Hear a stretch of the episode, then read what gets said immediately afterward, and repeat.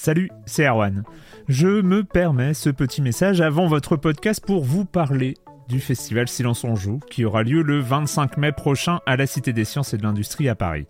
De 10h à 22h, on vous prépare une journée qu'on espère passionnante avec des discussions, des débats au cœur même de la Cité des Sciences et une soirée mémorable dans un grand amphithéâtre. La billetterie est ouverte, le lien est dans la description des derniers épisodes et vous trouverez aussi un lien vers la programmation. C'est 20 euros pour la journée et la soirée, et si vous voulez juste passer nous voir en journée, il suffit d'une entrée classique pour la cité, c'est 13 euros tarif plein avec éventuellement des réductions. C'est la première fois qu'on organise un truc pareil et on espère vraiment que vous répondrez présente et présent. En tout cas, nous, on a très envie de vous croiser de rencontrer celles et ceux qui nous écoutent chaque semaine. Rendez-vous donc le 25 mai et je vous laisse avec votre épisode de Silence en joue ou de la bande-annonce ou de Gâchette gauche ou de Dans la boucle. Enfin bref, bonne écoute. Imagine the softest sheets you've ever felt. Now imagine them getting even softer over time. That's what you'll feel with Bowl and Branch's organic cotton sheets. In a recent customer survey, 96% replied that Bowl and Branch sheets get softer with every wash. Start getting your best night's sleep in these sheets that get softer and softer for years to come. Try their sheets with a 30-night guarantee. Plus, get 15% off your first order at bowlandbranch.com. Code BUTTERY. Exclusions apply. See site for details. Silence en joue, Erwan Cario, bonjour.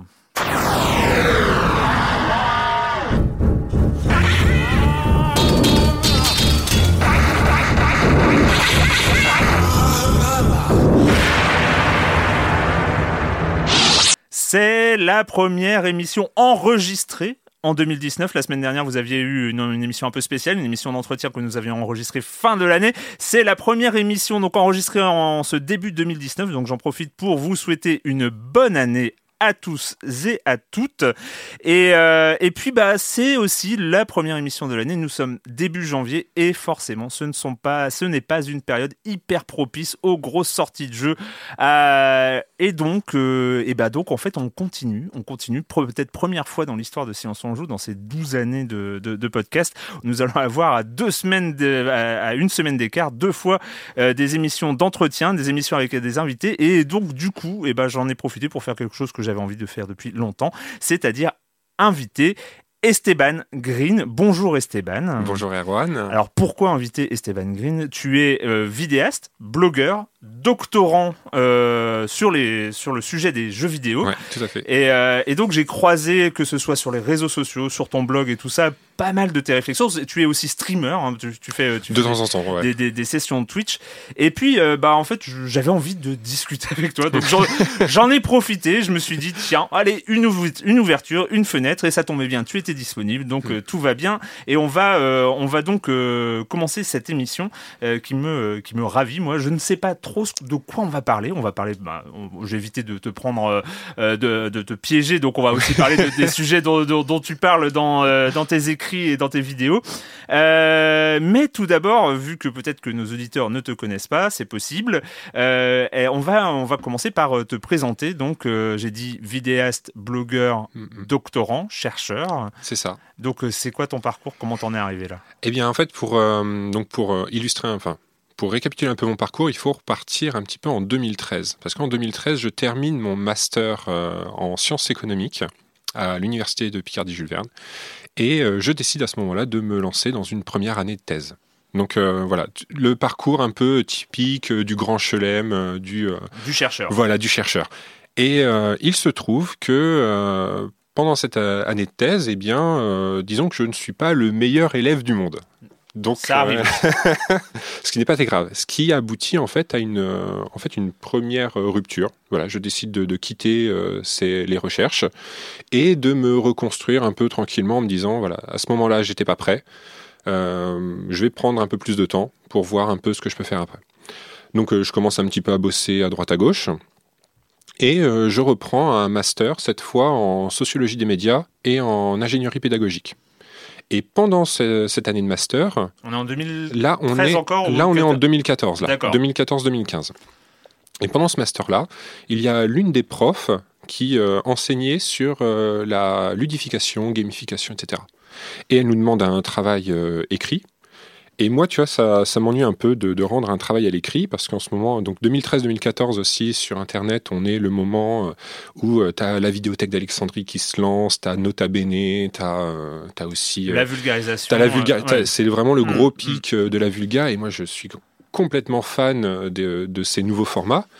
Et donc je propose à ma prof euh, de rendre le, le travail euh, en vidéo. Et en fait c'est le début de ma chaîne YouTube. Et alors il se trouve Ah oui, que... donc c'est- tout est lié. En fait. En fait, tout est lié. Mais en fait, il se trouve que euh, donc j'ai pas eu une très bonne note à, à ce travail-là. Par contre, ça a quand même lancé euh, ma chaîne YouTube. Et euh, donc, j'avais, si tu regardes en fait mes premières vidéos, c'est euh, il y a trois vidéos. Il y a une vidéo sur euh, que signifie la gamification, une vidéo sur l'éthique dans Spelunky et une vidéo sur un jeu, un, un jeu sérieux. Donc, tu as vraiment un truc assez assez cohérent. Et je me dis, ok, bon bah, j'ai bien aimé faire cet exercice, je vais poursuivre. Et donc, tu vois, entre 2014, euh, 2015 et donc 2016, eh bien, je commence à mettre en place un peu cette activité de, euh, de vlogueur, euh, de youtubeur, entre Mm. guillemets, etc. Et à ce moment-là, je me dis, ah bah tiens, euh, en fait, euh, ce travail-là, ça me demande euh, en fait pas mal d'efforts, ça me demande d'être récurrent, d'être régulier, etc. Je vais en faire un test. Et je vais en faire un test. Et si j'arrive à être régulier, si j'arrive à mener ce projet pendant un an euh, de manière euh, vraiment euh, tous les mois à publier, etc., eh bien, je peux me dire, ok, à ce moment-là, je peux euh, bah, reprendre une, une nouvelle, euh, réessayer Mm. l'exercice de thèse. Et en fait, c'est ce qui se passe. Donc, en janvier 2016, je lance euh, mon blog, euh, donc euh, leschroniquesvidéoludiques.com. Donc, pareil, l'objectif, c'était de, de produire des contenus, de me tester. Si à l'écrit aussi, j'arrivais à produire, euh, tu vois, si j'arrivais à rédiger, tout simplement. Mhm. En parallèle, je contacte euh, mon actuel, euh, mon, j'espère qu'il restera jusqu'au bout, hein, mais mon directeur de thèse, ce qui deviendra mon directeur de thèse, donc euh, Sébastien Janvaux. Je lui commence à, je lui commence à expliquer un petit peu mon projet, les, mes sujets de prédilection. Voilà, moi, je m'intéresse au discours dans les jeux vidéo. Je m'intéresse au système de représentation, comment on inclut tout ça bah, dans les jeux et comment en fait les, les- les joueurs et les joueuses peuvent euh, en retirer un message, des apprentissages, etc. Voilà, c'est ce qui me, On ce va approfondir un petit peu. Voilà. hein. Et il me dit, bah ok, vas-y, remplis-moi un, un dossier de thèse, écris-moi un projet, et on le fera passer, euh, en- enfin en soutenance, enfin en jury pour auprès du labo. Et donc du coup, 2016 à la rentrée 2016, euh, donc septembre 2016, euh, j'entame euh, donc ma première, ma nouvelle première année euh, de thèse, donc cette fois à l'université de Lorraine Et en moins mauvais élève. et en moins mauvais élève. Mais parce que euh, à ce moment-là, euh, Tu as j'avais déjà- mûri, tu, es, tu, es, tu es un adulte. es- Non, c'est pas ça, c'est plutôt je tu vois, j'avais une première expérience et euh, je savais pas ce que je voulais mais je savais ce que je ne voulais plus. Tu as débarqué dans le jeu vidéo euh, par euh, aussi par les études ou tu as un passif? Alors, euh, j'ai un passif en tant que joueur, parce Mhm. que euh, moi, ma, ma première console, c'est euh, une Atari ST que mon oncle m'avait donnée. Et donc, mon premier jeu, c'est euh, Altered Beast. hein. Donc, Ouais. un jeu qui fait débat. hein. Enfin, tout le monde Mhm. l'aime pas spécialement, mais moi, ça a été mon, mon premier jeu. Alors, on, on aime tous son premier jeu. Par voilà, c'est ça. Non, mais c'est vrai. C'est après on peut avoir des débats. Est-ce que le jeu était bon ou mauvais? Intuitivement, on- enfin Voilà. nous-mêmes, on, on aime tous Tu notre vois, il y, a- premier il y a- jeu. il y a cette nostalgie, il y a Mm, tout ça. ouais. Donc, donc, ça a été mon premier jeu. Ensuite, Game Boy, la, la la toute première Game Boy, euh, PlayStation 1. Donc, tu vois, euh, fin des années 90, euh, j'étais sur Tomb Raider, Tomb Raider 3. Sans carte mémoire parce que mes parents ne savaient pas qu'il fallait acheter une carte mémoire. Sans carte mémoire. Sans carte mémoire. Donc tu, alors tu étais de ceux parce qu'en fait ça j'avais entendu ça. J'avais une collègue comme ça qui euh, qui avait joué à Rayman sans carte mémoire et, euh, et donc en fait elle n'éteignait pas sa console. C'est-à-dire que la PlayStation est restée allumée euh, 24 heures sur 24 parce que bah du coup elle voulait pas euh, elle, elle voulait pas perdre euh, son, drôle. son, son point. Toi tu faisais comment? Bah, on l'éteignait. En fait, euh, donc Tu l'éteignais et tu Ouais, recommençais ouais, voilà, en à fait, chaque fois. ça. Mais en fait, euh, ouais. Ah non mais la plaie quoi. Ouais, en fait, ouais. En même temps, euh, sauf pour les enfants, parce que je vois mon, en- mon, mon fils, par exemple, il, il adore recommencer les trucs. Il, il en est à, à son 124e run de Chuchel, par exemple, et, euh, et, c'est- et il, est, il est content. Donc peut-être Bah, que tu étais dans cette perception-là. euh, ouais, peut-être. Et puis aussi, Tu plus un sais, enfant, euh, je euh, suis plus un enfant, mais, euh, mais bon, euh, j'aime toujours euh, jouer. non, mais en enfin, à l'époque, euh, Tomb Raider 3, t'étais. euh, J'avais 10 ans. Ah oui, ah oui, non. Ah oui, quand même. Donc, Oui, euh, oui, mais par contre, si tu veux, enfin, je sais pas, ça c'est un, un truc qui serait à faire. Tu as une petite, une petite enquête enquête à, mener, tu vois, sur les, vieux joueurs et les vieilles joueuses de Tomb Raider. Tu vois, parce que euh, dans les années 90 aussi, moi, ce que j'adorais faire, c'était me balader dans le manoir de, Lara Croft mhm. et je restais des heures à glander, euh, à tourner, à faire les, toutes les activités. Dans Tomb Raider 3, oui, et dans Tomb Raider 3, il y avait ça. Mhm. Et mhm. pareil, les, là, je suis capable aujourd'hui de te faire les les premiers niveaux euh, les yeux fermés parce que, bah, en fait, on les répétait, tu vois. ouais, il y a, quand même une vidéo où, je, je, te cite, hein, c'est euh, après un test, nous avons donc mis deux jours à rejoindre le visage de Cocorico euh, à pied en marchant. Euh, donc euh, sur Zelda Breath of the Wild, tu as testé le, enfin deux jours in game, donc une heure, euh, une heure, une heure de jeu réel. tu as testé donc la, vitesse de marche de Link dans Zelda Breath of the mm, Wild. Tout à fait. Donc, il faut quand même un certain rapport au jeu quand même pour. Ouais, bah, oui, oui, j'entends que ma pratique n'est pas forcément la, pratique de toutes et tous. Après, il n'y a pas de jugement de valeur. moi, je m'éclate dans la lenteur, tu vois.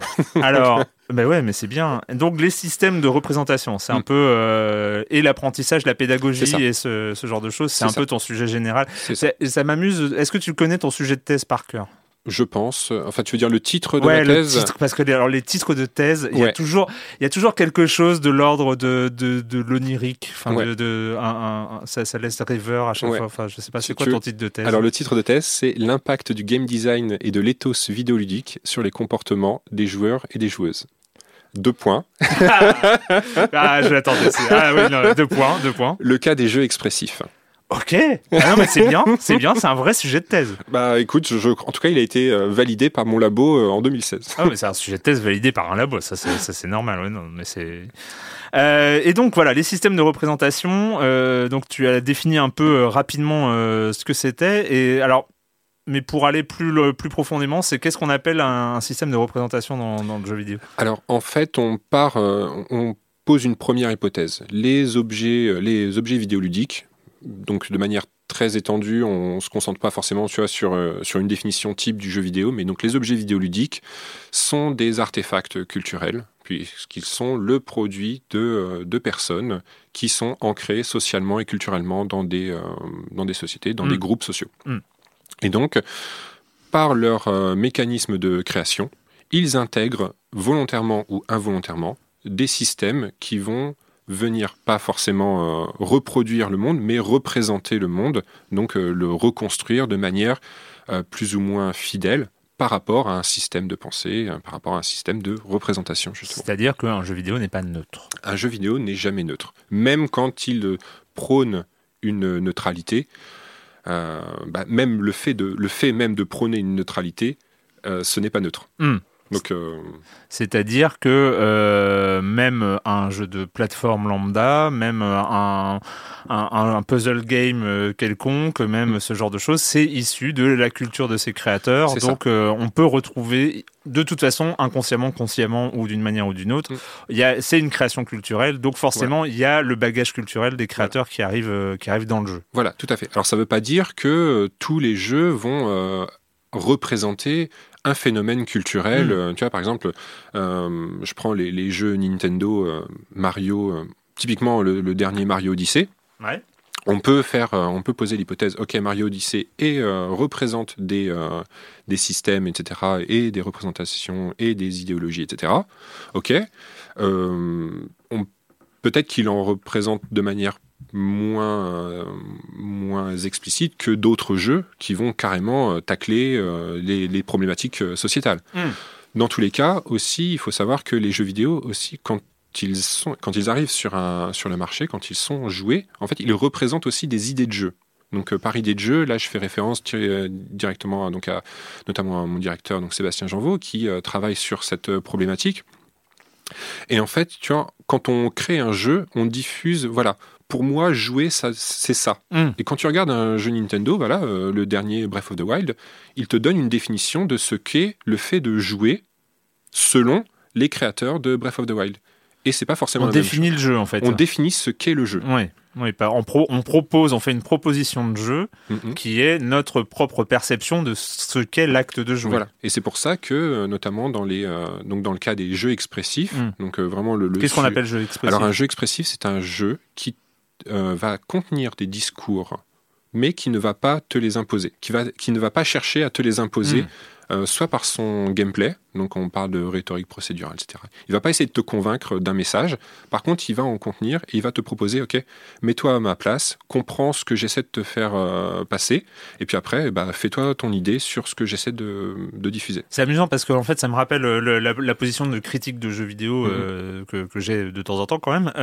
c'est je, me mets, je, je, peux aborder un jeu que en fonction de ce que je perçois de l'ambition des créateurs. C'est-à-dire que je n'ai pas juger euh, un, un, jeu de plateforme comme on juge un, un jeu d'aventure, et même à l'intérieur des jeux narratifs, par exemple, en fonction de l'ambition. Euh, c'est compliqué euh, de dire, euh, de, de, de, juger euh, de la même manière un Détroit qui est sur un système d'arborescence pur avec des choix et, ce genre de choses, parce que l'ambition est claire, nette. Hein, c'est, on, sait ce, que, ce, ce qu'ont voulu faire les gens de Quantic, de Quantic Dream, et un, jeu d'aventure peut-être plus, plus innovant, plus qui, qui, va comme Oxenfree ou comme Firewatch ou ce genre de choses. Mais c'est vrai qu'on doit toujours aussi on, c'est toujours intéressant quand on voit le, le quand c'est assez explicite finalement le mm. message. Euh, qu'est-ce que qu'est-ce que jouer pour le créateur? Mm, C'est il faut il faut le comprendre, il faut l'intégrer aussi euh, nous aussi dans la critique. Mais c'est aussi pour ça que euh, tu as des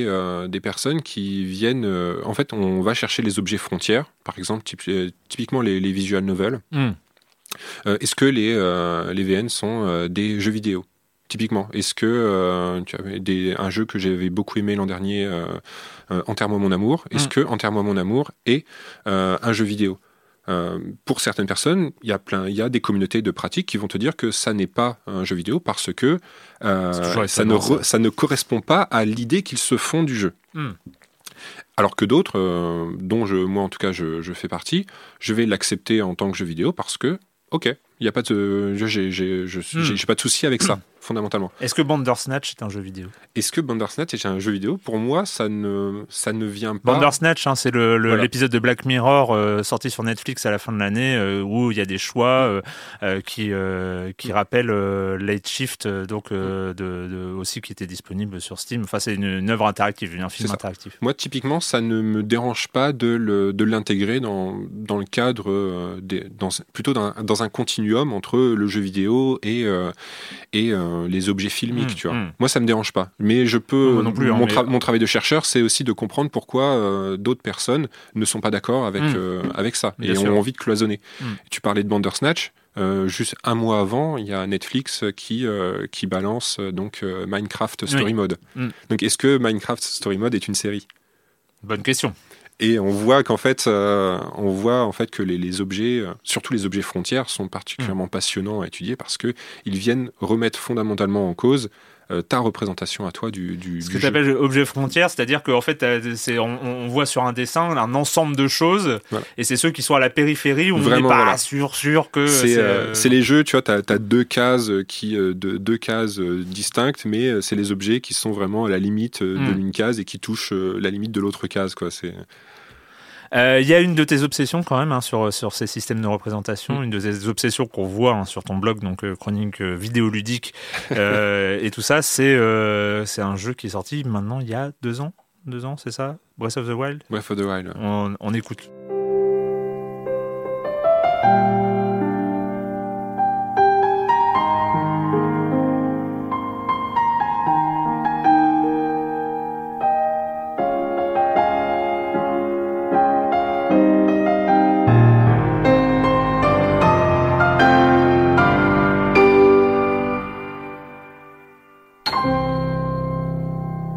Donc euh, bon, c'était un thème hein, hyper court parce que c'est le thème classique de Zelda repris dans Breath of the Wild. C'est pas le main thème, enfin c'est pas le thème principal hein, de Breath of the Wild. Vous, l'avez reconnu.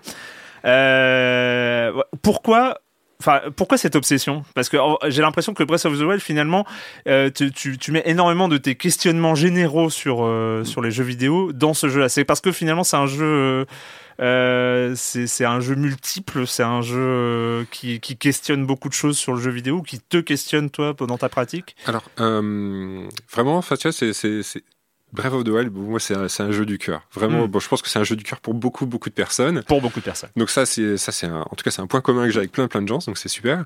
Euh, c'est un jeu que j'ai fait pour la, première fois, donc euh, l'an passé euh, sur Wii U, et j'avais claqué 150 heures de jeu. Et en fait, c'est, j'ai eu une, c'était dans, dans une période de ma vie où je me posais plein de questions aussi au niveau politique sur le jeu vidéo. Mm. Donc c'est en fait tu vois je me euh, je travaillais aussi euh, sur euh, comment penser la décroissance dans le cadre appliqué à l'industrie du jeu vidéo. Et donc, tu vois, euh, y a... Vous perdez des points d'expérience à la place d'en gagner, ça va pas plaire à tout le monde. Hein, non, ça ne pas non, mais en fait, dans tout ce qui était aussi, tu vois, dans tout, dans tout ça, je, me, je m'interrogeais aussi sur ma pratique hmm. en tant que est-ce que je ne joue pas de manière trop trop succinct, trop. Euh, est-ce que je ne suis pas en train de binge euh, play, player mm. euh, le, jeu et je me posais des questions sur le slow play, les slow mm. run, l'importance aussi de prendre son temps, de, de flâner. ça, c'est un, terme que j'emprunte à, donc à Bruno Vettel et son, son co-auteur Auray dans un papier qui parle de flânerie mm. vidéoludique. Et en fait, tu vois, je, me pose plein de questions. Et en fait, Breath of the Wild arrive au moment où moi, dans mes lectures scientifiques, eh ben, je, tu vois, je, je suis en pleine émulsion sur ces sujets-là. Et je commence à marcher tranquillement dans Breath of the Wild. Je commence à regarder euh, les jeux, euh, le jeu, tu vois, tout simplement prendre des, à faire des photos, etc. Mm. Je sortais de Horizon Zero Dawn. Horizon, j'ai passé 40 euh, heures de jeu, dont 20 à prendre des photos et à tenir un Tumblr, tu vois, où je mm. publiais mes photos régulièrement. Et donc, tu vois, en fait, il y a, une construction qui m'amène à, claquer 150 heures euh, de jeu, etc. Et puis, en parallèle, je commence à me dire, ah, mais tiens, euh, ce jeu-là, il interroge sur ce point-là. Hmm. Euh, et, puis, j'ai aussi une, série de, billets où je me mets à écrire sur le jeu parce qu'il est, il est tellement, il y a tellement de choses à évoquer dans le jeu, il est tellement complexe. Alors on parle de jeu systémique, machin, tout hmm. ça, mais c'est un objet extrêmement complexe qu'il y a énormément de choses à raconter. Euh, en parallèle, moi, je suis un très très gros consommateur de, de manga, etc. Et euh, donc, du coup, bah, tu vois, je, lis Breath of the Wild, je me dis, ah mais attends, mais ce jeu-là, il fait le pont euh, entre le, un game design typique de la série, donc créé par mm. des auteurs et des autrices japonaises, et aussi des game design et des gameplays plutôt occidentaux, etc. Mais en parallèle, les personnages dans Breath of the Wild, ce sont des personnages typiquement euh, issus euh, du, euh, de la bande dessinée japonaise. Donc on retrouve les, archétypes du mm. shonen, du shojo, etc. Et je me dis, mais en fait, il y a, énormément de sujets à, à, rédiger. Et bah, si je, moi, c'est un exutoire, si tu veux. Ça me permet de, de, coucher à, plat mes pensées. Et puis en parallèle, je me dis, mais si, si je le fais pas, euh, ça, ça peut être aussi des, pensées qui peuvent tomber dans l'oubli, ou alors on va se dire dans, dans 5 ans, ah mais tiens, c'est vrai que j'avais pensé ça euh, sur le jeu vidéo, euh, sur ce jeu, mais en fait j'ai oublié ce que je voulais précisément dire à ce moment-là. Ouais, c'est en fait c'est une sorte, de journal intime aussi, de, de réflexion liée, à, liée à un univers comme, comme celui-ci. Il y a un peu de ça, tu vois. Moi j'aime bien présenter en tout cas le, le, rapport que j'ai de rédaction par rapport à mes par rapport à ce que au jeu auquel je joue, j'aime bien présenter ça comme ma mémoire personnelle en fait, hmm. qui est ouverte euh, parce que elle est sur internet, c'est mon blog, euh, ma chaîne. Mais tu vois, euh, quand moi j'oublie j'oublie très régulièrement des choses, je peux faire une recherche de mots clés dans mon carnet de recherche. je me dis ah mais tiens c'est vrai que j'avais écrit ça il y a hmm. un an et demi.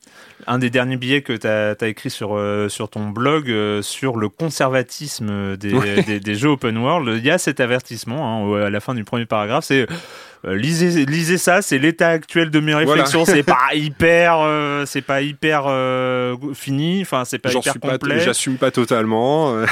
et alors, mais non, mais c'est intéressant parce que tu tu explores. C'est vrai que l'année l'année passée et puis bon, d'une manière générale, les deux les deux ou trois ans qui, qui viennent de s'écouler sont très très riches en, en, open world, qui est vraiment le genre qui qui s'est imposé mm. au-delà de de tous les autres parce que en tout cas dans, dans la, la catégorie des jeux triple A on, Oui. on est on est sur euh, sur une domination un peu euh, quasi sans partage en fait de euh, d'un modèle d'open world Ah bah oui. que ce soit en Mhm. semi open world façon euh, Shadow of the Tomb Raider euh, ou euh, l'open world gigantesque euh, de Red Dead Redemption Mhm. ou Assassin's Creed Odyssey ou ce genre de choses et en fait tu as posé cette question donc sur le conservatisme des, des, des jeux en open world c'est la question c'est pourquoi préfère-t-on explorer certains mondes plutôt que d'autres. Et c'est la, la- la question. En fait, c'est ça qui est assez marrant. C'est ça que j'aime Mm. j'aime beaucoup, que ce soit sur sur sur ton Twitter ou ou, euh, ou dans tes chroniques. C'est euh, c'est c'est de, de poser les questions. Mais oui, mais au fait, pourquoi? Enfin, euh, on- on- c'est intéressant, ne serait-ce que de se poser la question pourquoi est-ce que j'ai une fascination euh, je, je peux euh, j'ai pas fait du, du slow play comme toi sur Breath of the Wild mais euh, il y a certains univers où on a envie d'y être on a envie d'y rester où on est heureux d'y être pour y être euh, pour l'exploration, pour découvrir de nouveaux endroits ou redécouvrir des endroits où Ouais. on est déjà passé, et, euh, et d'autres où finalement, euh, ben, on va passer par un lieu, on va avoir une expérience sympa, euh, on va jouer, etc. Mais finalement, une fois qu'on y est, on, on, on connaît, et puis bon, on va avancer plutôt dans le jeu, dans une linéarité narrative plutôt qu'une linéarité, enfin un truc euh, spatial en fait. C'est la question en elle-même est, assez intéressante. Mais en fait, si tu veux, aussi, ce qu'il y a. là où j'ai beaucoup de chance, enfin, je, me considère vraiment chanceux, parce que je fais aussi le, tu vois, le distinguo par rapport à ma première expérience de thèse, dans, Mm. laquelle, durant laquelle j'étais très isolé.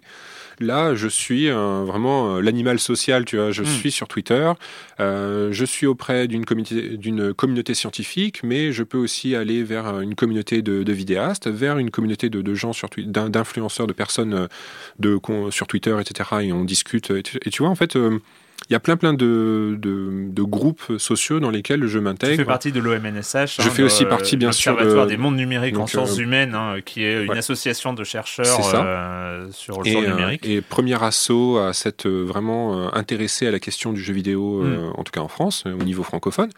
Et en fait, si tu veux, c'est c'est ça qui est fou. Tu vois, mes, mes, mes billets aussi, c'est aussi parfois celui que. Le, le- typiquement, le, le billet sur le conservatisme, c'est parce que j'ai observé auprès de ces communautés que euh, des discours qui m'interrogeaient. Mm. Et notamment, euh, il y avait euh, des personnes qui, qui comparaient Breath of the Wild à euh, RDR2 ou Assassin's Creed Odyssey et qui m'expliquaient euh, avec des arguments, euh, avec certains arguments, qu'ils préféraient explorer par exemple le Breath of the Wild. Mais j'allais voir un autre groupe euh, dans lequel je suis intégré qui me disait préférer explorer euh, Odyssey, mais avec les mêmes arguments. Ah oui. Donc je me dis, mais attends, ok, les deux groupes de- d'interprétation utilisent exactement les mêmes arguments pour défendre, euh, pour défendre deux semblent- objets différents. Ouais, ouais, qui semblent en plus pas forcément se ressembler. Voilà ça. Et donc du coup, moi, c'est à ce moment-là, je me dis, ok, euh, il y a mon, mon Spider Sense euh, de, de chercheur qui me dit, ah mais attends, en fait, il y a un truc à creuser là. Hmm. Donc il y a une, est-ce que on est dans une forme de tautologie et en fait, on, on est- il y a une limite dans, dans nos connaissances et dans nos, dans nos réflexions qu'il faut, qu'il faut creuser? Ou alors, est-ce qu'il faut faire un état des lieux des, euh, des opinions de chacun pour essayer de, euh, de, faire une synthèse de tout ça Et donc, du coup, en fait, tu vois, ce billet sur le conservatisme, bah, typiquement, c'était ça. C'était, euh, j'avais observé donc deux groupes qui balançaient les mêmes arguments pour défendre deux objets. Et donc, du coup, j'ai voulu explorer cette question. Et tu vois, ça m'a amené, j'ai l'impression que ça m'a amené à une, une réponse qui, euh, qui diffère euh, des arguments que j'avais observés. finalement, un début de réflexion, un début de ça. réponse. euh, C'est ça. Tu expliques bien qu'il manque, il manque euh, pas mal de choses à la fin de C'est la démarche du chercheur. Le fait, journaliste, il fait jamais ça. Voilà. Il En fait- fait, le Il y a des, euh, ce qui est important aussi, et, parce que ça aussi, c'est une des choses sur lesquelles j'ai été attaqué. Mm. Tu vois, par, un- mais en fait, les, les carnets de recherche, c'est la recherche en train de se faire. Hmm. Donc c'est pas, C'est le making of. c'est c'est euh, entre, enfin, c'est la réelle, c'est Mm. la réalisation. C'est vraiment, euh, ouais, vraiment, c'est vrai, c'est vraiment la réalisation. La, recherche qui a eu lieu, c'est la recherche qui a été publiée, présentée Mm. dans des colloques, etc. Et puis après, euh, c'est bouclé. Et puis euh, les suivants, les chercheurs suivants vont venir chercher cette recherche, etc. La réutiliser, etc. Mais les carnets de recherche, c'est de la recherche en cours. Donc il n'y a pas de dans plein de mes billets, il n'y a pas de conclusion. Mm. Mais c'est pas grave. Enfin, Mm. au fond, c'est pas grave parce que l'objectif n'est pas de- d'apporter des conclusions dans le voyage qui compte, c'est pas la destination. Voilà, typiquement. Ben, la conclusion, elle arrive, euh, par exemple, dans, lorsque je présente un billet euh, en colloque. D'accord. C'était le cas pour euh, un autre, une autre de mes lubies, c'est The Witness, donc euh, de Jonathan Blow. Euh, la- J'ai d'abord écrit un très très gros article pour mon blog, euh, donc en, 2000, euh, en 2017, que j'ai publié en 2017. Et j'ai pu présenter une recherche sur le sujet en réutilisant mon article en 2018. Donc tu vois, il y a... Ouais, c'est donc, un, un pro- une progression en fait. c'est ça. Et là, il y avait une recherche aboutie lorsque j'ai présenté donc du coup euh, ma réflexion sur euh, The Witness. J'ai trop de sujets sur la, pour la deuxième partie de l'émission, mais on va, on va accueillir, euh, on va accueillir euh, euh, Jérémy Kletskin et sa chronique Jeux de société. Salut Jérémy. Salut Erwan Cette semaine, on va parler de Reef, R-E-E-F. Un jeu dans lequel on va assembler des récifs de corail et construire des structures euh, artistiques et multicolores. Dans la boîte, il y a quatre sacs avec dans chacun des jetons de plastique euh, colorés. On reconnaît la patte de, de plan B un peu comme dans Azul, ils investissent dans le matériel. Vous les poserez au centre de la table pour former quatre réserves, de couleurs respectivement violette, verte, rouge et jaune. Et c'est à la mode, chaque joueur va recevoir une grille individuelle de 4 par 4 qui représente le fond de la mer. Il y a aussi des cartes, on va en poser 4 visibles au centre de la table. Au début de la partie, les joueurs en recevront 2, ils pourront ensuite en garder jusqu'à 4 dans leurs mains. Et puis il y a des jetons de points qui vont servir aussi de monnaie. Leur tour venu, les joueurs pourront choisir entre prendre une carte au centre de la table pour la rajouter à leurs mains ou de jouer une carte depuis leurs mains vers la défausse. Alors, qu'y a-t-il sur ces cartes et c'est là l'intérêt du jeu? Sur la partie supérieure, on va trouver un certain nombre de jetons de coraux de couleurs. Ça peut être euh, deux jaunes, deux rouges, un bleu, un vert, un vert, un rouge. Ah, moi, euh, bleu et violet, c'est pareil, hein, je suis daltonien. Au moment de poser cette carte, on va prendre les jetons depuis la réserve pour les poser sur notre grille. Sur la partie inférieure de la carte, on va trouver des coraux disposés d'une certaine manière, empilés, trois alignés en diagonale ou disposés en carré par exemple. Et puis dans le coin en bas à droite de la carte, un certain nombre de points. Après avoir posé cette carte, chaque instance de ce pattern apparaissant vu du dessus sur votre grille vous permettra d'obtenir ce nombre de points. Évidemment, les jetons qui vous sont offerts sur la partie supérieure de la carte ne servent jamais à marquer des points dans la partie inférieure. On va tenter de créer des combos de cartes pour optimiser son build order. Le jeu est vraiment très simple et accessible. Il est très coloré, le matériel est très agréable. On a l'impression de manipuler des gros Lego comme ça, qui s'empilent. J'ai un petit peu honte, j'ai joué avec mes fils le week-end dernier. euh, ils ont respectivement 10 ans et 7 ans. Et ben le plus jeune, il nous a battu à plat de couture et je fais vraiment jamais exprès de perdre. Il y a évidemment beaucoup de chance dans ce jeu et c'est forcément pour ça que j'ai perdu. Hein. Mais euh, cette chance, elle est vraiment bien planquée. Je lui ferai quand même le reproche de pas avoir beaucoup d'interactions directes entre les joueurs, mais c'est souvent ces jeux-là qui marchent bien avec les jeunes enfants. Et Riff n'est pas un jeu que pour les enfants, c'est un jeu pour euh, toute la famille et qui marche très bien avec les enfants aussi. Le nom de l'auteur, Emerson Matsushi, c'est édité chez Next Move, qui est une marque de plan B, de 2 à 4 joueurs. Sur la boîte, il y a marqué à partir de 8 ans, mais c'est pas comme les jeux vidéo, s'ils commencent plus tôt, bah c'est bien, c'est comme les maths, c'est comme euh, l'écriture. Avec les jeux de plateau, c'est le concept inverse de l'ESRB. Les flics débarqueront pas. Plus vous commencerez tôt et plus ça rendra vos enfants intelligents. Bye bye Bye bye Jérémy.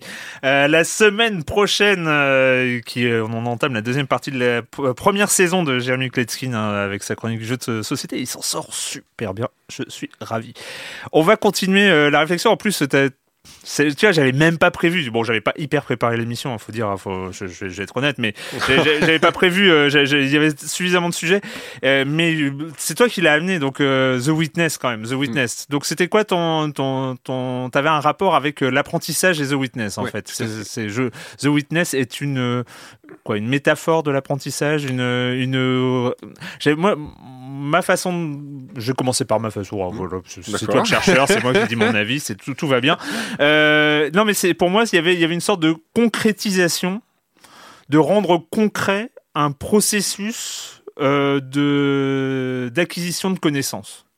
Il y avait une, une territorialisation de l'acquisition de la connaissance. En fait, j'avais j'avais vraiment vécu The Witness comme euh, vu le Witness, donc cette île hein, avec euh, toutes ces, ces puzzles euh, disséminés comme ça. Je sais même plus combien il y en a. Il y en a. euh, Oui, plus de 500. Ouais, voilà, euh, puzzle sur sur toute l'île et en fait qui crée avec des, des territoires, des, des territoires de- d'apprentissage comme ça où on va commencer parce qu'il n'y a pas de tutoriels spéciaux. hein, c'est en fait c'est un gigantesque tutoriel The Witness et, euh, et, et, et on, on- finalement on, on prend le contrôle de l'île en apprenant les systèmes de jeu. En fait, il y avait y avait un, un- un truc comme ça.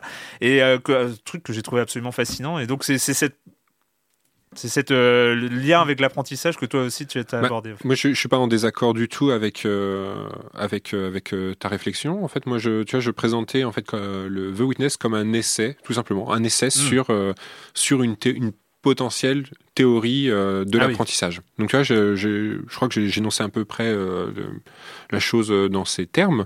Et en fait, ouais, euh, pour moi, enfin, Jonathan Jonathan Blow, le, le- son objectif, c'était de d'enseigner à son joueur par une forme de communication précise, parce que c'est pas c'est pas de l'apprentissage. Par exemple, en- il t'invite pas dans un amphithéâtre à t'asseoir Mm. et à l'écouter pendant deux heures, mais il te il te propose des situations d'apprentissage.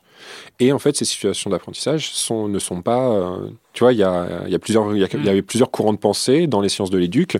Et donc là, ce, que lui défend dans The Witness, ce que tu emploies- utilises par euh, territorialisation euh, des, des apprentissages, c'est des, euh, c'est ce que moi j'appelle des, euh, en fait, des apprentissages connexes qui font partie d'une même famille de plutôt, qui font plutôt partie d'une même famille de situations, et donc et on fait en fait plutôt de l'expérimentation, Mm.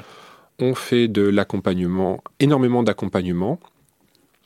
euh, dans la progression euh, du joueur, on le laisse pas de manière, on le laisse pas, tu vois, euh, totalement euh, libre de, euh, Ah oui. en disant tiens, euh, je te mets euh, comme dans, par exemple, euh, une situation d'apprentissage totalement libre, c'est dans Oblivion euh, les créateurs qui te mettent des bouquins à lire.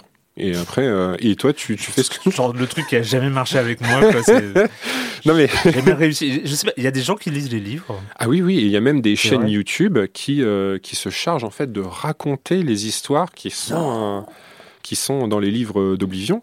Et tu vois, c'est pas du tout cet apprentissage-là que The Witness Ah défend. Donc c'est vraiment euh, un apprentissage qui est quoi.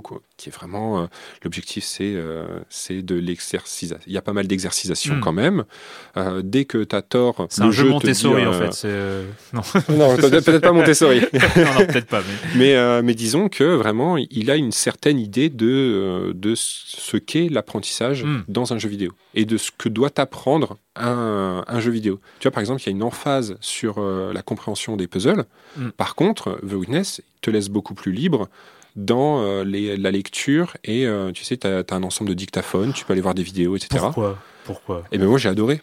C'est vrai? Et moi, j'ai euh, passé. Les dictaphones et, les, et les vidéos ah de- ouais, ça, ça a été une source d'inspiration parce que les dictaphones, ce sont des extraits de soit des citations d'œuvres qui te parlent de l'exploration, qui te parlent de, de comment on met en place des théories, des connaissances, machin, etc. Qui te en fait, qui te diffusent vraiment sur euh, comment, tu vois, comment, euh, comment euh, Colomb euh, est arrivé aux États-Unis, Mm. comment il a redé- comment il a parlé de son voyage, tu vois. Mm. Tu as, plein, plein de sujets euh, variés comme ça. Les conférences que tu peux voir, parce qu'il y a vraiment des, Mm. des vidéos, je crois que la plus longue, c'est une conférence de la, de la GDC de 2011, enfin de début 2010, début des années 2010, et c'est une conférence qui dure 40 minutes. Et, euh, et en fait, tu es obligé de cette conférence-là, tu es, obligé de l'écouter pour, euh, pour euh, débloquer un des petits euh, easter eggs euh, du jeu. Et je veux dire, tu vois, y a ça par contre, ça te demande une attention extrêmement forte, ça Mm. te demande d'être euh, à l'écoute pendant une période de temps très longue. mais, pour moi, il y, avait, même il y avait- chose. il y avait une sorte de rupture dans, dans le jeu, c'est-à-dire que le jeu, autant dans- il t'accompagne dans l'apprentissage Mhm. de la connaissance de l'île, qui Mhm. et c'est un vrai apprentissage. Enfin, c'est- pas c'est pas douloureux, c'est Ouais. très gratifiant en plus. Je trouve que les vu qu'il y a tellement de puzzles et, qu'a- et, et je sais pas, je, je sais pas ce que ça fait dans le cerveau de résoudre un puzzle, mais il y a, il y a- il y a une sorte de, euh, de, de, de génération de dopamine ou de je ne sais quelle hormone euh, du bonheur euh, quand on résout un puzzle. Donc euh, il y a un côté ultra gratifiant de résoudre tous ces puzzles. C'est pas facile parce qu'il y a quand même des fois où on se, on se prend bien la tête, où on, voilà, des petits pièges, des petits trucs comme ça. Et bien, mais il y a une progression, on se sent progresser dans, en termes de, de, de, de connaissances, euh, gagner des territoires, en fait, gagner, gagner comme ça une sorte de maîtrise de, de, de l'île. Et il y a ces trucs où on se dit, bon, qu'est-ce que je fais? Soit je continue sur ma réflexion de euh, comment je vais aborder le prochain Mhm. puzzle, ou alors je vais essayer de réfléchir au sens du machin, de pourquoi est-ce que Jonathan Blow a mis euh, ce- cet enregistrement à cet endroit-là, euh, avec une citation d'Albert Einstein ou de, je sais pas. Mais moi, C'est- c'est c'est pour ça que là, c'est pour ça que moi, tu vois, en fait, il n'y a, il y a pas une seule euh, situation d'apprentissage dans Mm. le jeu. Il y a des situations qui vont être plutôt euh, ce que je vais appeler persuasives. Le jeu veut te faire comprendre comment résoudre les puzzles. Ah oui. Moi, je, je- voilà, je, je Hmm. pose, je fais le, le postulat que le jeu veut te faire comprendre ça. Il te le fait peut-être pas comprendre de la, de la meilleure façon, parce qu'il y a des gens, tu vois, euh, toi et moi, enfin, j'ai le sentiment qu'on a tous les deux ultra kiffé euh, ce jeu-là. C'est pas le cas de tout le monde. Euh, j'ai eu des, des entretiens, des gens qui m'ont expliqué que euh, The Witness, ça passait pas du tout parce qu'ils se sentaient euh, vraiment euh, mal considérés par, euh, par, euh, par euh, l'auteur, par le Ce jeu, qui peut etc. aussi se comprendre. Ce qui se comprend, il n'y a pas de. Tu vois, Il a- je, je remets il pas. a un en- côté insupportable ce jeu. Il a un côté un peu. Non, mais quitter pour me parler comme ça. Mais fait- euh, c'est. je, tu vois, je le. Mais. Là, à ce moment-là, tu vois, dans mon profil de chercheur, c'est pas à moi de, Oui, de dire sûr. ça, mais par contre, c'est des, euh, c'est des commentaires qui existent. Euh, donc nous, ça, ça a bien, en tout cas pour nous, ça a bien fonctionné. Mais le jeu maintient que le, le jeu est particulièrement persuasif. Il veut te faire, voilà, il veut te faire calquer, il veut te faire comprendre comment ça Mm. fonctionne. Par contre, euh, et là, je vais reboucler sur mon, mon sujet de thèse. Tu vois, sur ces, euh, sur les dictaphones, sur les vidéos qui sont accessibles, là, moi, je vais considérer le jeu comme euh, expressif parce qu'il te les donne. Il te dit, bah ok. Tu les as, ils sont à ta disposition, tu peux les débloquer comme tu veux. Si tu tombes dessus, tu peux appuyer sur play, etc. Mais euh, à aucun moment euh, je te force à le regarder. Par exemple, il- tu vois, Jonathan Blow, il aurait pu dire, euh, enfin Tekla Inc, Mm. euh, la boîte, hein, parce Mm. qu'il n'était pas tout seul. Tekla aurait pu te faire une cinématique et te Mm. dire, bah non, tu- mon gars, tu vas regarder la, G- la, la conférence de 40 minutes euh, de bout en bout. Il te dit pas ça. Il te dit, bah ok, ça t'énerve. Eh ben, va, va voir ailleurs, il Mm. n'y a pas de souci. Si un jour tu as envie de revenir, tu reviens, parce qu'en plus, il y a un système pour, reprendre euh, là où tu t'es arrêté. Donc tu vois, là, je vais considérer le jeu. Si, si t'as pas envie d'a- d'avoir Oui. euh, tout ce débat philosophique et puis épistémologique sur les, les connaissances, t'es pas obligé de l'avoir. Et c'est très bien. Il n'y a pas de, y a, tu vois, y a- Oui. y a pas de souci à ne pas l'avoir. Et euh, donc du coup, voilà, tu vois, c'est euh, c'est pour ça que j'ai ce rapport au jeu. euh, et puis, tu vois, je, j'ai mon travail, l'un de mes travaux fondamentaux, c'est de, tu vois, c'est pas de, euh, c'est de, en fait, c'est plutôt de voir comment on peut prendre les sciences de l'éduc et les appliquer aux jeux vidéo pour comprendre les jeux vidéo. Mm. Là où, euh, en général, moi j'ai l'impression que c'est plutôt l'inverse. On essaie de- d'utiliser les jeux vidéo pour te dire comment, euh, comment on peut les employer dans des situations euh, pédagogiques. Moi, ce que j'essaie de faire, en tout cas vraiment en ce moment, c'est l'inverse. C'est Ouais. euh, c'est, OK, il y a des discours dans les jeux vidéo. Euh, comment on peut les comprendre à partir des outils mis à disposition par les sciences de l'éduc. Parce que quand même, c'est euh, finalement les sciences de l'éducation et les jeux vidéo ont exactement le même, euh, le, le- le- la, la même structure. Finalement, on peut se dire ça. C'est le jeu vidéo n'est qu'apprentissage. Que euh, que que ce soit un Mario, un The Witcher, un, un Zelda Breath of the Wild ou un The Witness qui est Oui. là plus pur dans, dans son, moi, c'est dans un son approche. ouais. mais mais mais le, le, le, die and retry, Mhm. le, le principe même du die and retry, c'est de l'apprentissage. C'est-à-dire Voilà. que tu meurs jusqu'au moment où tu as compris ce qu'il faut faire pour Voilà. passer l'obstacle. Tu, tu vois, C'est- On, on est sur de l'apprentissage pur. Alors on est sur, alors euh, on est sur une forme, une approche Oui. pédagogique. Pour moi, Super ça- Meat Boy, c'est une approche pédagogique. Voilà. tu- Alors c'est une approche pédagogique que moi je considère c'est de l'exercitation guidance. Mm. Tu vois, c'est euh, pourquoi exercitation guidance? Parce que le joueur doit s'exercer. Il Mm. doit répéter euh, des centaines de fois à certains niveaux, etc. Et c'est de la guidance parce que le, le jeu te dit, bah non, là tu meurs. Dit, C'est là où tu te trompes. c'est là où à tu ce moment-là où tu n'as pas fait le truc qu'il faut. Par contre, euh, par contre, dans d'autres euh, dans d'autres jeux, par exemple, je vais prendre l'exemple de Super Metroid. Mm. Tu vois, le wall jump dans Super Metroid, euh, sorti sur Super NES, c'est quelque chose qu'on te- qu'on ne te donne pas. T'as pas un didacticiel dans le jeu qui te dit, bon, bah, si tu veux, si tu appuies sur saut et en même temps tu réappuies sur saut quand Mm. tu es proche d'un mur, tu vas faire un wall jump. Rien ne te le dit. Et là, je vais te dire que c'est, ok, c'est encore de l'apprentissage. Mais cette fois, ça va peut-être être plutôt euh, de l'apprentissage par expérimentation. Donc, euh, donc à ce moment-là, le jeu, il doit plus ou moins... euh, Donc en fait, on peut faire une typologie du jeu vidéo par le la comment on pourrait appeler ça par des approches pédagogiques. Enfin, par, l'approche pédagogique Voilà, choisie en fait. Mm, Alors moi, je, voilà, ce que je pense, c'est qu'on peut plus ou moins pas catégoriser parce que c'est quelque chose que je, tu vois, je rejette Mm. ces histoires de, de boîtes, etc. Mais je pense qu'on peut représenter les jeux sur un continuum, moi ce que j'appelle un continuum euh, persuasif expressif, en disant voilà, sur tel sujet, sur tel discours, le jeu va être persuasif. Il veut te faire comprendre ça. Par contre, sur d'autres éléments du jeu, il va être plutôt expressif parce que euh, rien ne m'oblige à euh, suivre cet apprentissage. Euh, en plus, ça demande de moi une certain, un certain degré de compétence, ça demande aussi de moi une certaine connaissance peut-être sur ou une certaine sensibilité par rapport à un sujet typique. Et donc, donc, tu vois, je vais considérer à ce moment-là le, jeu plutôt expressif sur ce point. On va revenir après cette ce petit encart passionnant par ailleurs sur, sur, sur, les, systèmes d'apprentissage, mais on va revenir aux, open world avec Bon, ce qui est l'open world le, sans conteste le plus important de 2018, euh, est-ce le plus important de l'histoire des jeux vidéo? On n'est pas là pour en parler. Mais euh, c'est euh, voilà, on va écouter un passage un peu marquant quand même du jeu.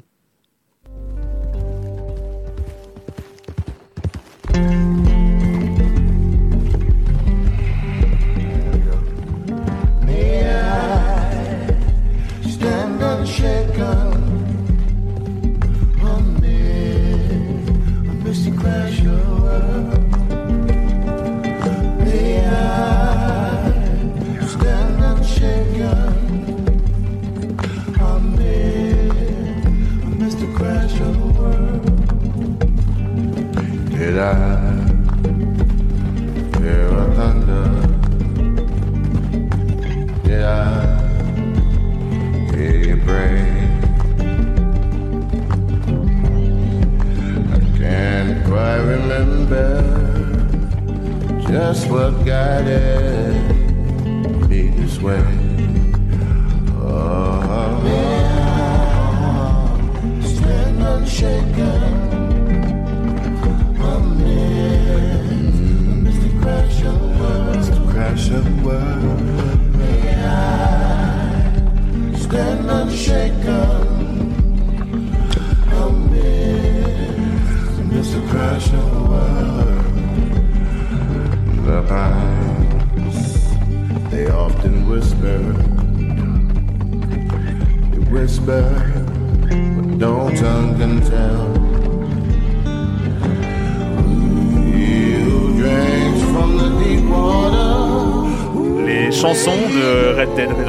Bon, la chanson du premier euh, Red Dead Redemption, on s'en souvient, l'arrivée au Mexique. Là, c'est euh, un autre moment dans Red Dead Redemption 2 hein, où euh, où voilà, on prend son cheval et puis, et puis la chanson se lance et ça crée, ça crée des souvenirs de jeu, mm. mais en même temps aussi, c'est cette capacité à, à, relier comme ça l'espace à des moments, à, à, faire, parce que là, on est finalement aussi dans, dans, la lenteur de dans la lenteur de Red Dead Redemption 2 mm, dans cette euh, parce que c'est un moment où on revient on revient sur la, la, la, carte principale du jeu. On doit évidemment rejoindre euh, le campement euh, la base de le, le, campement de la bande et et, et, donc, euh, bah, on, on fait pas du fast travel, par exemple, hein, parce qu'il faut que la chanson elle ait le temps de se jouer, par exemple. On va pas, on va pas faire euh, cliquer sur la map de Red Dead Redemption 2. Je dois aller euh, au campement. Non, on va. Et, et finalement, ça rejoint aussi, voilà, tes, tes, tes, tes représentations de l'open world. C'est cette capacité d'exploration. Euh, comment est-ce que tu as euh, comment est-ce que tu as reçu Red Dead Redemption 2 vis-à-vis de ces questionnements-là? Alors tu vois, moi c'est vraiment Red Dead RDR2, c'est c'est un peu un jeu qui, euh, tu vois, qui me laissait complètement froid euh, quand il a été annoncé, etc. Mm. Parce que déjà, j'ai pas fait le premier. Donc, euh, mm. donc, donc, je suis passé à côté de, de, tout le cas, de tout le côté. J'ai appris, j'ai appris à ne plus avoir de jugement de valeur sur les gens qui. D'accord. je pense que tu m'aurais dit ça il y a quelques temps, ça serait pas passé. Mais tu vois, là, j'ai, je suis plus ouvert d'esprit maintenant. D'accord. Bah, merci beaucoup en tout cas. Peut-être pour les personnes qui m'ont précédé, c'était moins drôle, mais en tout cas, moi, ça, ça me, ça me va. Euh, en fait, si tu veux, je, j'ai eu la, tu vois, je me suis, je l'ai acheté sur un coup de tête en fait. Mm. Et euh, bon, une fois les 90 euh, gigas installés, euh, ça c'est douloureux. En fait, je, me suis mis, je me suis mis à jouer au jeu, tu vois, sans aucun a priori, hormis bon les l'actualité qui venait de sortir et qui était pas très, qui était quand même pas très fun pour pour le jeu. En tout cas, c'était, il y avait une espèce de backlash sur le jeu, ce qui est totalement compréhensible. Mais donc euh, moi j'essaie de, de, jouer au jeu comme ça de manière un peu, euh, un peu détachée de, de, tout ça, en, me concentrant mm. sur l'acte de jouer. Et en fait ce que j'ai... Euh, j'ai pas été happé immédiatement. C'est euh, le premier chapitre, je l'ai fait, je me suis dit, bon, ok, tu vois, sans plus, c'est bien fait, c'est beau, Mm. etc. Et c'est à partir du deuxième chapitre où là, tu vois, je reprends, tu vois, moi, mon, mon kiff dans les, dans les mondes ouverts, c'est de, de prendre mon cheval et de marcher et de faire toute la, de, de dévoiler toute la carte. Mm. Et euh, c'est ce que j'avais fait dans Horizon Zero Dawn, c'est ce que j'avais fait dans Breath of the Wild, c'est ce que j'ai refait dans, euh, dans euh, Red Dead. C'est un moment, tu vas pas sur la quête principale, tu dévoiles la carte en fait. Tu sors, de, tu sors de, du, euh, scénario, de, la progression euh, classique. C'est ça. Moi, tu qui- commences par dévoiler la carte. Ce qui m'intéresse, c'est de, de marcher. C'est, euh, tu vois, il y a une exploration spatiale. Mm. Tu vois, là, par exemple, on, donc, que d'autres personnes peuvent bien mieux définir que moi. Je pense notamment euh, à mon collègue, donc Guillaume Grandjean, qui, euh, qui a fait euh, une communication très récemment sur le sujet, sur la, la question de l'exploration Mm. euh, euh, spatiale des, des jeux. Mais moi, en fait, tu vois, il y avait une exploration aussi du moment. En fait, c'est, j'étais pas inscrit dans le même temps de jeu. J'étais dans, dans un temps très long. Et l'objectif, c'était pas de, tu vois, de me dépêcher. Mm. Euh, tu vois, il n'y avait pas qu'un plaisir ludique. Il y avait un plaisir euh, cinématographique. Il y avait un plaisir euh, tout simplement de expérientiel. Voilà, je, je suis en train de, de, de faire trotter mon cheval. Je suis en Mm. train de, de marcher à côté et de tenir mon cheval à- avec sa, C'est fort ça. avec, euh, Ouais. Voilà, et en fait, tu vois, je me baladais juste comme ça en me disant Ah ouais, quand même, euh, je suis bien là. Là, je suis vraiment bien. Et en fait, du coup, euh, tout le deuxième chapitre, je, pendant tout le deuxième chapitre, je me mets à explorer, à dévoiler la carte et à me dire Putain, c'est beau, qu'est-ce que c'est beau. Oh, tiens, regardez là, il y, a- il y a ça, regardez, c'est merveilleux. Oh, puis ça, dis donc, euh, ah, c'était comme ça. Ils représentaient. euh, donc, ils, ils ont cette image-là de, euh, des États-Unis de, euh, de la fin du euh, 19e siècle. Mm. Ah, c'est- c'est c'est intéressant. Oh, et puis telle autre chose, ça c'est drôle, ça c'est juste du pittoresque, euh, du ridicule, mais, euh, mais c'est marrant. Donc, euh, tu vois, en fait, il y avait une espèce d'émerveillement euh, constant euh, dans, euh, dans le- dans l'expérience que j'avais euh, du jeu. Et donc c'est c'est mais hum, bon moi je peux que partager ça hein, forcément mais euh, c'est euh, est-ce que cet émerveillement est parce qu'à un moment on explore la carte Mm. on, on se balade mais on va explorer l'histoire aussi Oui, on va avancer dans l'histoire et c'est ça a tenu ça t'a fait poser d'autres questions ou Ouais. c'est euh, enfin qu'est- qu'est-ce qui qu'est-ce qui qu'est-ce que ça a amené en fait finalement la scénarisation après? En fait, moi, ce que j'ai beaucoup aimé, en fait, c'est, euh, moi, j'ai l'impression, dans, dans l'expérience que moi j'ai eue du jeu, c'est on, on te laisse du temps au Mm. début parce que li- le récit, c'est une fuite en avant. Pour- enfin, vraiment, tu vois, je, pour moi, c'est le, tu vois, il n'y a pas de, euh, c'est pas une tragédie, euh, acte 1, 2, 3, Mm. et puis pouf, euh, tu vois, avec les, les nœuds scénaristiques euh, typiques. C'est vraiment une fuite en avant. On sait qu'on va dans le mur. ah oui On va dans le mur. Je vais pas, je vais pas en dire plus, Mm. mais on, on fonce dans le mur. Et euh, ça va, on sent qu'il y a une accélération dans les péripéties qu'on rencontre. Mm. Donc on te laisse du temps. Moi, c'est comme ça que je l'ai vécu. On, m'a- on m'a laissé du temps. Tu vois, j'ai fait euh, 15 heures à, à me balader, à faire quelques quêtes annexes comme Mm. ça, on- à me- vraiment à prendre du plaisir dans l'exploration. Et puis ensuite, il y a ce récit qui revient. À un moment, tu vois, il y, a eu- il y a eu un basculement. Je me suis dit, ah bah tiens, mais en fait, euh, j'aimerais bien maintenant euh, avancer dans, dans le récit. Et je me suis complètement fait happer par, euh, par la narration parce que tout s'accé- en fait, tout s'accélère tellement que euh, à la fin, on ne peut plus lâcher sa manette. Enfin, moi, je ne pouvais plus lâcher. Tu vois, je pouvais plus faire les quêtes annexes. Il y, a, il y a six chapitres principaux. Euh, À partir du chapitre 4, euh, j'avais plus du tout envie de faire de, de. J'avais envie de, de faire progresser la Ouais. le, le récit principal parce qu'il se passe tellement plein de choses. Mais c'est- pour ton approche justement, ça, moi ça rejoint ce que, ce que tu disais au début sur Mm. l'approche du, du slow play. Oui. Euh, c'est quelque chose où on, où on sent bien que ça, ça, ça a choqué, ça a décontenancé énormément de joueurs Oui. à la sortie de Red Dead Redemption 2. C'est-à-dire Oui. que c'est quand même un des premiers, enfin en tout cas de mémoire, de- des premiers blockbusters de ce niveau-là de, euh, de puissance financière qu'on ressent derrière, euh, qui, euh, qui, qui comme ça prend le joueur complètement à contre-pied, c'est-à-dire euh, vous êtes habitué à euh, rentrer dans vos blockbusters, euh, même les blockbusters Rockstar. euh, historiquement, euh, c'est euh, le braquage de GTA V. On est bim, on est on est tout de suite euh, dans, dans une action, dans des vols de voitures, dans des Mm, dans des choses comme ça. Alors je parle même pas des, blockbusters de, de des FPS blockbusters où on est tout de suite dans une sorte de euh, de d'action euh, pyrotechnique et ce genre de choses. Et puis là, boum. On vous met dans le jeu euh, qui nous a demandé euh, 8 ans de travail euh, euh, avec des sommes complètement folles, complètement indécentes pour pour le, le, le, développer, eh ben vous allez marcher, vous allez euh, vous, allez y aller petit à petit.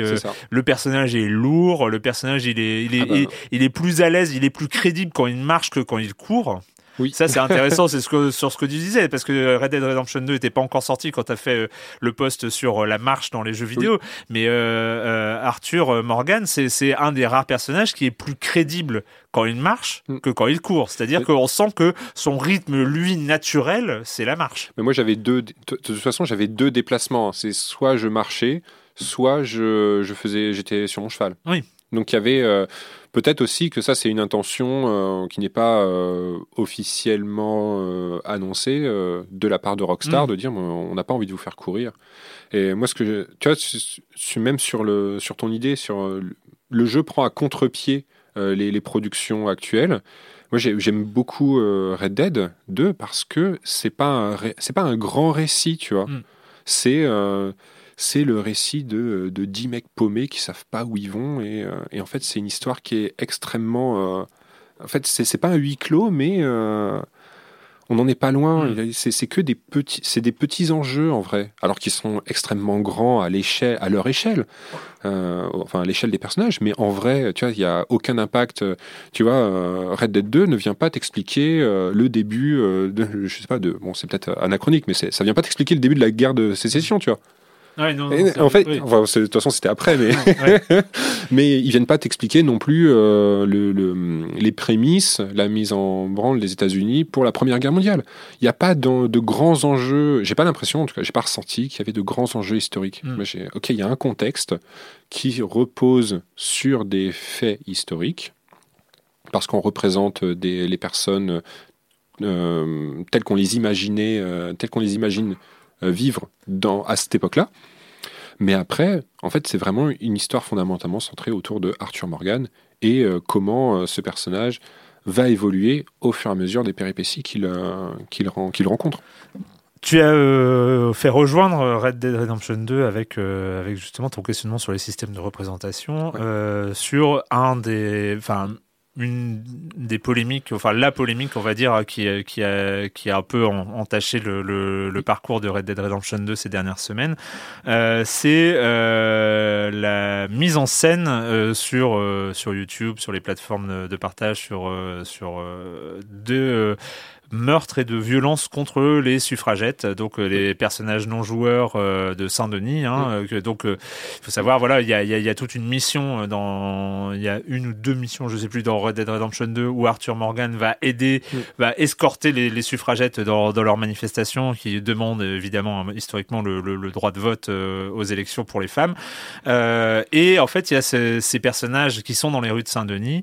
Euh, et donc, vu qu'on est dans un dans une production rockstar euh, il y a ce, dogme de la liberté de faire euh, les pires conneries qu'on veut et tout ça. Sauf que là, en fait, cette possibilité est mise en scène par des des très tristes personnages sur, sur YouTube qui s'amusent à, à, battre, à faire acte de violence contre les suffragettes et à s'en féliciter, évidemment avec un message politique très actuel, très antiféministe actuel.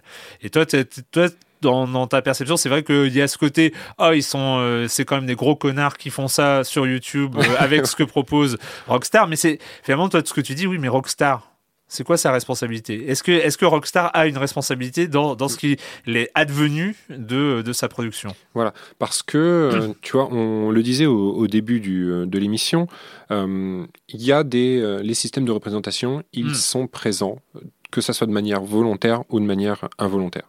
Et euh, le, discours de, Rockstar, c'est de dire oui, mais nous, on met euh, tout.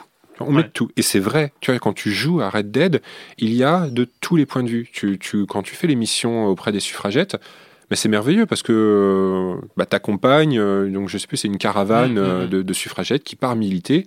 bon, bah, c'est intéressant, c'est fondamentalement intéressant à, vivre en tant que, que joueur. Par contre, en même temps, ils mettent en place des, personnages qui sont représentés de certaines façons. Donc tu vois, on peut se demander, en tout cas, le, personnage, la, la, femme non joueuse, euh, qui est euh, donc qui est l'objet de, toutes les, maltraitances complètement horrible commise par les joueurs, elle est représentée d'une certaine façon. Une première question qu'on peut, qu'on peut poser, c'est est-ce qu'il s'agit d'une représentation d'une, d'une personne contemporaine qu'on a calquée hmm. sur le jeu? En disant voilà, on se représente la personne la plus la plus détestable pour une communauté actuelle de mm. représentation. Donc en, là, en faisant référence typiquement au Gamergate, mm. qu'est-ce que les personnes se revendiquant du Gamergate détestent le plus Et on va l'intégrer avec les habits d'une suffragette de l'époque. Mm. Tu vois, ça, ça pose une première question. La deuxième question qu'il faut se poser dans, ce cadre-là, c'est euh, pourquoi, si, euh, pourquoi on laisse euh, faire les, les joueurs et là, il y a plusieurs, il y a plusieurs possibilités. Moi, je pars du principe, tu vois, je j'ai pas de, j'ai pas d'a priori. Je vais pas dire euh, Rockstar a voulu faire, euh, a voulu déclencher cette polémique. C'est, c'est, mm. ça a pas de sens parce que des jeux à ce niveau-là, enfin, la production, euh, je sais pas, il y avait entre 1000 et 2000 personnes qui ont bossé sur le jeu. Enfin, ce jeu-là, c'est c'est pas le produit de des frères Hauser. Mm. C'est le produit de 1000 personnes et dans ces 1000 personnes, il y avait des conflits, il y avait des conflits entre les services, il y avait des conflits entre les interprètes des rôles et euh, les, euh, les réals. Tu vois, il y avait, il y avait tout un tas de controverses qui ont mm. fait aboutir à ce jeu-là. Et l'un des trucs, et ce que je mets en avant sur, euh, dans mon billet, c'est ce que moi j'appelle le, un risque discursif. Mm. Les, les, objets que l'on produit, ils sont soumis à ce que j'appelle un risque discursif, c'est-à-dire, OK, il y a des discours dans nos jeux, mais eh bien, euh, ces discours-là peuvent être euh, mal interprétés, déformés, etc. Et ils peuvent être déformés de plein de façons. Dans le cas du jeu vidéo, c'est parce que on, permet, tu vois, on, laisse libre le joueur d'appliquer certaines règles du game design, mmh. du gameplay, mmh, mmh. à des objets auxquels on ne pensait pas forcément que ça s'appliquerait. Et l'hypothèse qu'on peut faire, c'est que bah, les sessions de playtest qui avaient été faites par Rockstar eh bien, bon, déjà, elles interviennent très tard dans, la prod, mais euh, elles n'étaient pas concentrées sur euh, ce risque discursif. On n'a pas demandé aux playtesters, voilà, il faut que vous me testiez euh, mon hmm. jeu dans toutes ses limites Est-ce que vous pouvez faire dire à mon jeu quelque chose que je voudrais pas que qu'ils disent? Moi, je pense, tu vois, je pense que c'est n'est hmm. pas un exercice qu'ils ont demandé à leurs playtesters. Ce que je peux entendre totalement pour contraintes budgétaires, pour machin, etc. Mais du coup, contraintes budgétaires et Rockstar, ça va pas hyper ensemble, mais voilà, on, peut comprendre. hypothèse, tu vois. et donc, du coup, il y y a ça qui existe. Et euh, du coup, bah, peut-être que euh, même si on laisse tous ces discours-là euh, contenus dans le jeu, parce que je maintiens mm. que, en tout cas dans, dans, Red Dead 2, il y a vraiment une pluralité de discours, mm. mais tu vois, mais quel est le temps alloué à ces discours-là? Et est-ce que, tu vois, le fait de passer euh, entre, moi, j'ai eu, j'ai fait une session de, de 50 heures de jeu à peu près sur mm. Red Dead. Euh, y a, la, mission euh, des suffragettes dure approximativement entre 10 et, entre, entre 10 et 20 minutes. Est-ce que, tu vois, on peut comparer des discours qui sont transmis euh, pendant 10 minutes à des discours qui sont représentés et dans les, euh, dans les phrases que l'on peut capter euh, prononcées par des PNJ, mais aussi dans le comportement que nous on a, dans le comportement même d'Arthur. Alors ça c'est ça c'est pour une prochaine réflexion, mais mais j'ai vraiment envie de m'intéresser, tu vois, à, la, à systématiquement les, les, les, personnages principaux qui ne prennent pas position. Mais le fait de ne pas prendre position, en fait, tu ne, tu ne te mets pas dans des, dans des situations où tu peux euh, proposer des contre-arguments hmm. aux discours qui sont transmis. Et les, discours qui sont euh, oppressifs dans Red Dead, eh bien, Arthur, euh, bah, c'est pas le mec le plus sympa du monde parce qu'il va te dire, il va botter en touche. Hmm. il va typiquement te dire que ça ne l'intéresse pas, que de toute façon, ou alors il va botter dans un, il va prendre une posture nihiliste en disant de toute façon ça sert à rien. C'est c'est ce qui fait hein, la mm. discussion qu'il a avec la, suffragette de Saint-Denis, c'est ça. C'est euh, quand elle lui demande euh, si c'est important euh, de voter ou pas, pour le, si le droit de vote des femmes est important ou pas. Arthur répond de toute façon, le droit de vote, ça sert à rien. Je veux dire, il y a une, ah c'est une position. C'est une mm. position. Mm. qui peut être une facilité pour les développeurs, parce que comme ça, eux, ils se disent, enfin les développeurs, les, les, entreprises, parce que comme ça, on laisse les joueurs penser ce qu'ils veulent, mais on est tout en droit de questionner en disant oui, euh, que pourquoi euh, Arthur n'argumente pas? Et pourquoi il n'argumente pas quand il s'agit de, euh, de, messages oppressifs? On pourrait continuer longtemps. Ouais. on pourrait continuer très longtemps. On continuera peut-être un jour euh, cette, cette réflexion, euh, mais on va s'arrêter là. De toute façon, euh, on rappelle un hein, chroniquevideoludique.com, c'est ton blog. La chaîne, c'est Esteban Green. Esteban Green. G-R-I-N-E.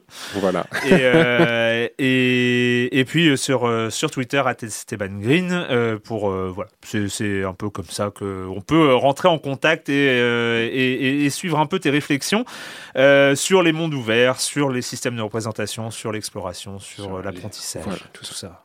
Plein de choses. La thèse, c'est pour quand la euh, Moi, j'aimerais bien euh, juin 2020. Juin 2020. hot takes, j'annonce. Allez, allez.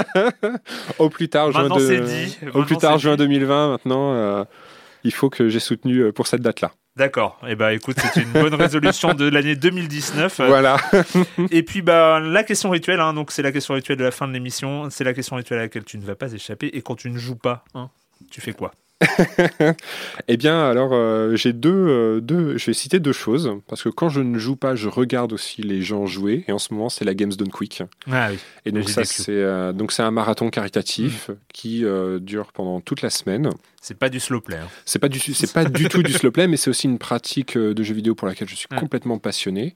Tu vois, je suis tombé dedans mm. avec Real Myop et Cœur de Vandal, mm. du temps de, de 88 miles à l'heure, et puis ensuite Speed Game. Je suis complètement fan de cette pratique.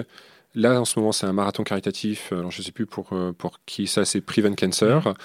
Euh, il récolte des fonds et il diffuse des, euh, des, des, speedruns. Moi, je suis encore plus fan des commentaires que des speedruns. Les, les, commentaires sont merveilleux parce qu'on a toute l'histoire, on a beaucoup mmh. de, on a beaucoup de réflexions. On avait écrit un, un papier avec plein de gens. Euh, on avait été 10 à rédiger ce papier, euh, un papier qui est publié dans une revue euh, scientifique, euh, sur tu vois, les, phénomènes de citation, comment les joueurs en fait attribuent à d'autres joueurs la découverte mm. de, telle, de telle technique, etc. Donc c'est absolument merveilleux. Donc ça, c'est un premier truc que je conseille. Et le deuxième truc, parce que je suis retombé dedans euh, cet hiver pendant les vacances, que j'ai vu aussi euh, Spider-Man un petit peu avant, mais je conseille à toutes et tous de re-regarder ou de voir Avatar, le dernier maître de l'air, parce que je me suis refait toute la série. Ah ouais. Et c'est euh, alors c'est c'est old school, mais c'est absolument c'est tellement merveilleux que je regarde aussi des séries, des animés pas mal. Donc. D'accord. Donc Avatar. Ok, Avatar, très bien. euh, moi, pour ma part, euh, je, alors je, je, suis pas du tout fan. C'est un truc que j'aime pas du tout, c'est les beaux livres. Enfin, d'une manière. Alors c'est con parce que j'en ai sorti un, mais euh, mais bon, bref, je suis pas fan moi des beaux livres qui sont sur la table basse et tout ça, machin. Mais alors j'en ai reçu un et j'ai fait un article dans l'IB à la fin de l'année là qui est, qui, est, paru. J'en ai un qui a, que j'ai trouvé absolument génial qui s'appelle le Grand Atlas du cerveau. Alors je m'intéresse un peu aux neurosciences au niveau professionnel et et au niveau euh, personnel. Mais euh, c'est en fait le truc, c'est que les images du cerveau, les images de ce qui se passe à l'intérieur du cerveau, c'est quelque chose qui est absolument hypnotique. Et là, c'est un beau livre, donc c'est vraiment un format beau livre. Hein. C'est genre, ça fait le, le livre en lui-même, il fait table basse. mais mais en fait, c'est des plein d'images, de, notamment en partenariat avec l'ICM, donc l'Institut du cerveau et de la moelle épinière euh, de, Paris. Euh, et, c'est euh, vraiment le livre est magnifique, vraiment. Et puis en plus, il est écrit par les chercheurs, par les médecins, par les ingénieurs de l'ICM. Et donc du coup, c'est très très renseigné et c'est pas un beau livre juste pour offrir et puis ça reste dans une ça reste dans, dans une bibliothèque. C'est vraiment un truc qui se feuillette et c'est assez agréable. Voilà, c'est le grand atlas du cerveau. à la réalisation, c'est une nouvelle. on l'avait jamais eu encore et c'était très cool. C'est Solène Moulin. Et puis, euh, et puis voilà. Et puis nous, on se retrouve euh, très bientôt. Merci encore, Esteban. Mais merci à toi. Et euh, nous, on se retrouve très bientôt sur Libération, sur binge.audio et sur les internets. Ciao.